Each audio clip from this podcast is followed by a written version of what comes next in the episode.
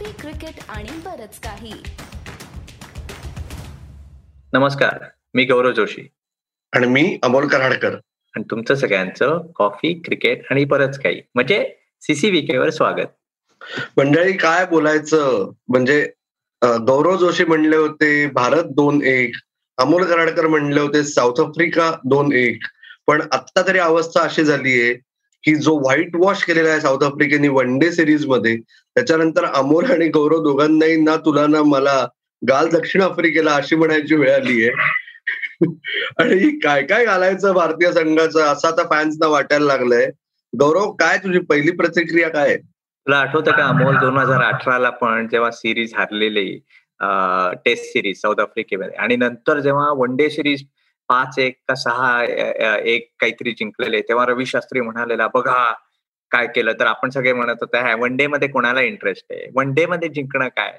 पण आता आपल्याला वाटतं बघा तीन शून्य वन डे मध्ये पण नाही म्हणजे वन डे मध्ये तर एक पण नाही मॅच जिंकता आली.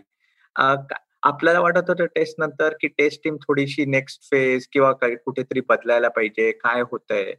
पण वन डे क्रिकेट तर अजूनच खाली चाललंय असं वाटतं. कारण तू बघ की दोन हजार एकोणीसच्या वर्ल्ड कप नंतर की मी आता बघत होतो चोवीस मॅचेस इंडिया खेळले त्याच्यात बारा मॅचेस हारलेत. आणि हा दुसरा व्हाईट वॉश आहे अमोल. न्यूझीलंडमध्ये पण आठवतं जस्ट कोविड सुरू व्हायच्या आधी पण. तीन शून्य झालेलं. इथे पण तीन शून्य झालेलं आहे. काल तर राहुल द्रविडला पण प्रश्न विचारले होते की आता वन डे क्रिकेटचं काय? तर तो म्हणाला होता की अजूनही खूप आम्ही वन डे मॅचेस खेळलो नाहीये.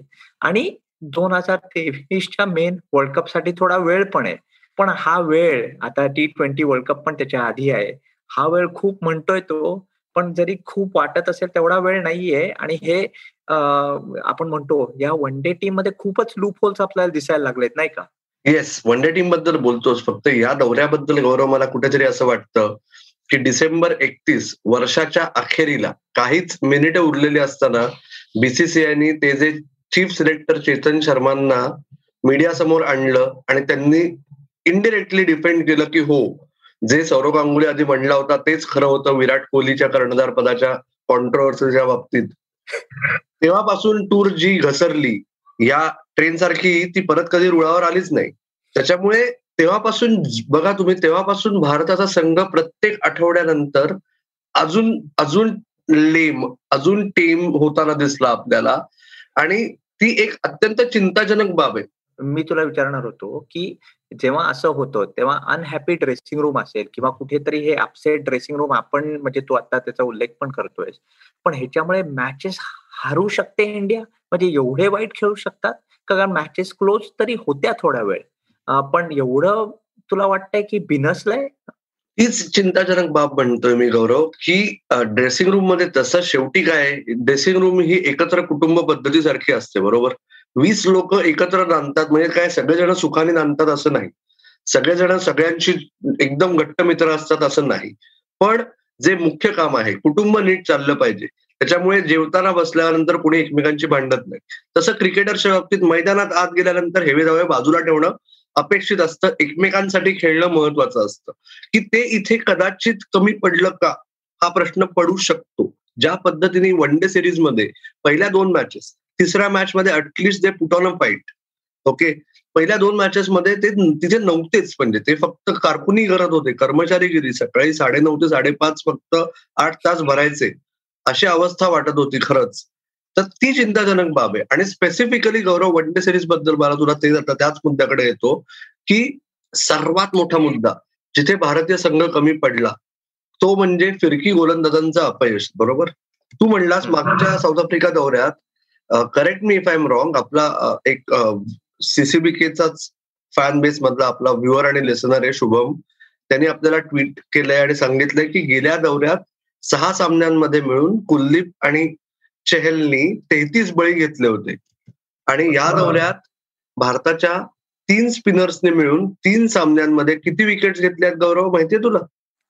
चेहलने घेतल्या दोन अश्विनने घेतली एक आणि जयंत यादवने घेतली शून्य. तीन फिरकी गोलंदाजांनी मिळून घेतल्या विकेट्स तीन. तेहतीस सहा सामन्यात तीन सामन्यात तीन. रिझल्ट आपल्यासमोर आहे. अमोल त्या- तुला आठवत आहे की दोन हजार सतराच्या चॅम्पियन्स ट्रॉफीमध्ये जेव्हा पाकिस्तानने इंडियाला हरवलं तेव्हा विराट कोहलीनी आणि टीम मॅनेजमेंटने ठरवलं होतं की मिडल ओव्हर्समध्ये विकेट काढायच्या. म्हणून हे दोन लेफ्ट आर्म म्हणजे स्पिनर रिस्पिनर म्हणजे कुलदीप आणि चहल. नाहीतर तो पण अश्विन जडेजा हे चालूच होतो. पण मध्ये विकेट टेकिंग बॉलर्स पाहिजेत. हे त्यांनी तेव्हा ते दोन हजार सतरा नंतर सगळं चेंज केलं. कुठेतरी वर्ल्ड कप नाही जिंकले आणि परत तो आता परत प्रॉब्लेम होत चाललाय. पण ह्यावेळी कुलदीप नाहीच आहे कुलदीपला परत आणायचं का? कुलदीपला तेवढा कॉन्फिडन्स आहे का? हे सगळं बघायला पाहिजे. आणि दुसरा कुठला स्पिनर आहे का? पण कुठेतरी अमोल नेहमी आपण बघतो कुठल्याही मॅच मध्ये की तर टॉप ऑर्डर विकेट्स काढल्या तर बुमरा वर्ल्ड क्लास आहे. पण त्याच्या आजूबाजूला कोण आहे की तो विकेट काढू शकतो? दीपक चहार चांगला बॉलर आहे. शार्दूल ठाकूर चांगला बॉलर आहे. पण जसं आता मी ऑस्ट्रेलियाकडे बघतो ऑस्ट्रेलियाकडे स्टार्कचा दिवस चांगला नसेल तर कमिन्स आणि हेझलवूड असे दोन खूप अप्रतिम बॉलर आहेत की त्यांना आपण स्ट्राईक बॉलर म्हणू शकतो. इंडियाकडे फास्ट बॉलर एक बुमरा म्हणजे जेव्हा मॅच एकदम अशी टाईट होते तेव्हा इंडियाला एकच ऑप्शन असतो बुमरा तसं नाही. ना कुठेतरी तू म्हणतोस तसं की काहीतरी चेंज व्हायला पाहिजे. ते कुलदीप आहे राहुल चहार आहे कोण आहे हे पण बघायला पाहिजे. आणि बिलकुल मान्य आहे की मिडल ऑर्डर्समध्ये तुम्ही विकेट नाही घेतल्या. तर मॉडर्न डे बॅटिंग म्हणजे दोनशे तीनशे सॉरी दोनशे ऐंशी तीनशे वीस रन करणारच. कारण पॉवर हिटिंग एवढी चांगली झाली बरोबर? येस आणि जसं विकेट घेत नाहीये तू म्हणलास त्याची दुसरी बाजू कशी होते की काल सामना चालू असताना एक स्टार्ट आलं की दोन हजार एकोणीस वर्ल्ड कपपासून आतापर्यंत वन डे क्रिकेटमध्ये मिडल ओव्हर ज्या आहेत अकरा ते चाळीस या तीस ओव्हर्समध्ये सर्वात जास्त धावगतीने सर्वात जास्त रन्स कन्सिड केलेत भारताने. ते या तीस ओव्हर्समध्ये सहा रन्स पर ओव्हरने रन्स देत आहेत मग जर ह्या मधल्या तीस ओव्हर्समध्ये एकशे ऐंशी रन झाले तर युजली साडेतीनशे रन व्हायला पाहिजे प्रत्येक वेळेस अपोजिशनचे एवढे सगळे लूप होल्स म्हणा काहीतरी विकनेस म्हणा हे डोळ्यासमोर येत आहेत. आणि ऍक्च्युली ही सिरीज तीन शून्य झाली आहे पण जसं राहुल द्रविड म्हणाला तसं की ते थोडस रिफ्लेक्शन आहे. हे सगळं बघू. थोडा तो बॅलन्सबद्दल पण म्हणाला की जडेजा नव्हता हार्दिक नव्हता. हे सगळे नव्हते ते ठीक आहे पण ते होते ते नाही जमत नाहीये. ते आता कसं राहुल द्रविड पुढचं प्लॅन करतो हे बघायला पाहिजे. सिरीज कदाचित मेंटल टेस्ट सिरीज हरल्यानंतर कदाचित प्लेयर्सचं मन नसेल असं व्हायला नाही पाहिजे. पण थोडस मला तसं वाटत होतं एस्पेशली सिनियर प्लेयर्सचं पण काय सांगायचं अमोल? तीन शून्य वन डे क्रिकेटमध्ये जी टीम आपण बरंच म्हणतो की वन डे टीम ठीक आहे. पण कुठेतरी मागे गेली आहे ती मला वाटतं टेस्ट टीमच्याही मागे गेली आहे पण बास आता बास झालं. आपले प्रेडिक्शन्स नको. आपल्याला सारखे येत आहेत पण थोडं आपण या सिरीजबद्दल बोललो ते तुला अजून एक मुद्दा काय मांडायचा असेल तर नक्की बोल. पण ह्याच्या पुढे काय? ह्याच्या पुढे थोडस आपण विमन्स क्रिकेट आणि टी ट्वेंटी क्रिकेटमध्ये काय चाललंय त्याच्याबद्दल पण सांगूया ना आपल्या व्ह्युअर्सना येस येस नक्कीच गौरव. फक्त मुद्दा कसा आहे की जसं तू म्हणलास तसं की भारताचं क्रिकेट जवळजवळ पंधरा दिवस होणार नाहीये. शॉकिंग आहे. तर बाकीचं बरंच काही आहे आपल्याला बोलण्यासाठी. त्याहून महत्वाचं सीसीबी की परिवारासाठी एक आपण नवीन स्पेशल सरप्राईज घेऊन येणार आहोत प्रजासत्ताक दिनी ज्याला आता मराठीत आपण रिपब्लिक डे म्हणतो. आधी बघूया काय आहे त्याची एक झलक. मला आठवतंय तेव्हापासून घरात कुठलीही भारताची मॅच आहे आणि आमच्याकडे लागली असं होतच नाही.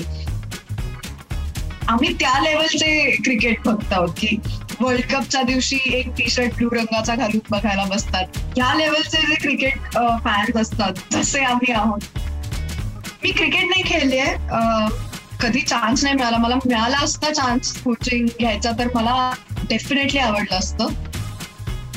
आय गेस सगळ्यात पहिली एक्साइटमेंट टू द कोर जी मॅच मला आठवते ती चॅम्पियन्स ट्रॉफीची मॅच ज्यामध्ये युवराज आणि कॅफ म्हणजे भयंकरच चांगले खेळले होते. मला वाटतं सिद्धार्थ जाधव खूप चांगला क्रिकेट खेळतो. खूप चांगला.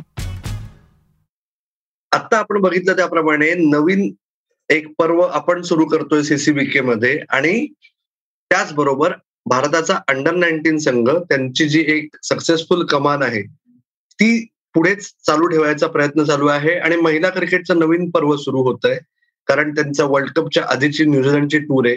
या दोन्ही गोष्टींकडे एकीकडे अंडर नाईन्टीन नॉकआउट आणि दुसरीकडे महिला क्रिकेटचा वर्ल्ड कपचा बिल्डअप याबद्दल काय म्हणणं आहे तुमचं गौरव जोशी? अंडर नाईन्टीन कडे येतो कारण थोडीशी एक्साइटमेंट आहे. आपल्या व्ह्युअर्सना आता तू सांगितलंच आहेस. त्याच्याबद्दल लोक बघतीलच. पण परत एक प्रेशर मॅच आहेत या पुढच्या तीन नॉकआउट मॅचेस थोडस आपण बघितलं की एक चूक असेल त्या नॉकआउट मॅचेस मध्ये तरी तुम्ही टुर्नामेंटच्या बाहेर जाता. इंडियाची टीम चांगली खेळते. पिचेस कंडिशन त्यांचे सुटेड आहेत. ऑफकोर्स थोडस काही प्लेयर्सना कोविड झाल्यामुळे टीम चेंजेस कदाचित होऊ शकतात. पण लक्ष ठेवलं पाहिजे. आपण पण प्रामाणिकपणे सांगतो थोडासा हा अंडर नाईन्टीनचा फेम खूप वाढतोय. जर आपल्याला परत त्या मुलाला परत खालती घेतलं पाहिजे असं मला वाटतं. चांगले प्लेयर आहेत. पण शेवटी अजून अंडर नाईन्टीन आहे जसं राहुल द्रविड खूप वर्ष आपल्या पत्रकारांना सांगत आलाय तुम्हीच त्यांना खूप एक्साइट करू नका. त्यांना हे फेम देऊ नका थोडक्यात. कारण त्यांचं अजून डेव्हलपमेंट खूप बाकी आहे.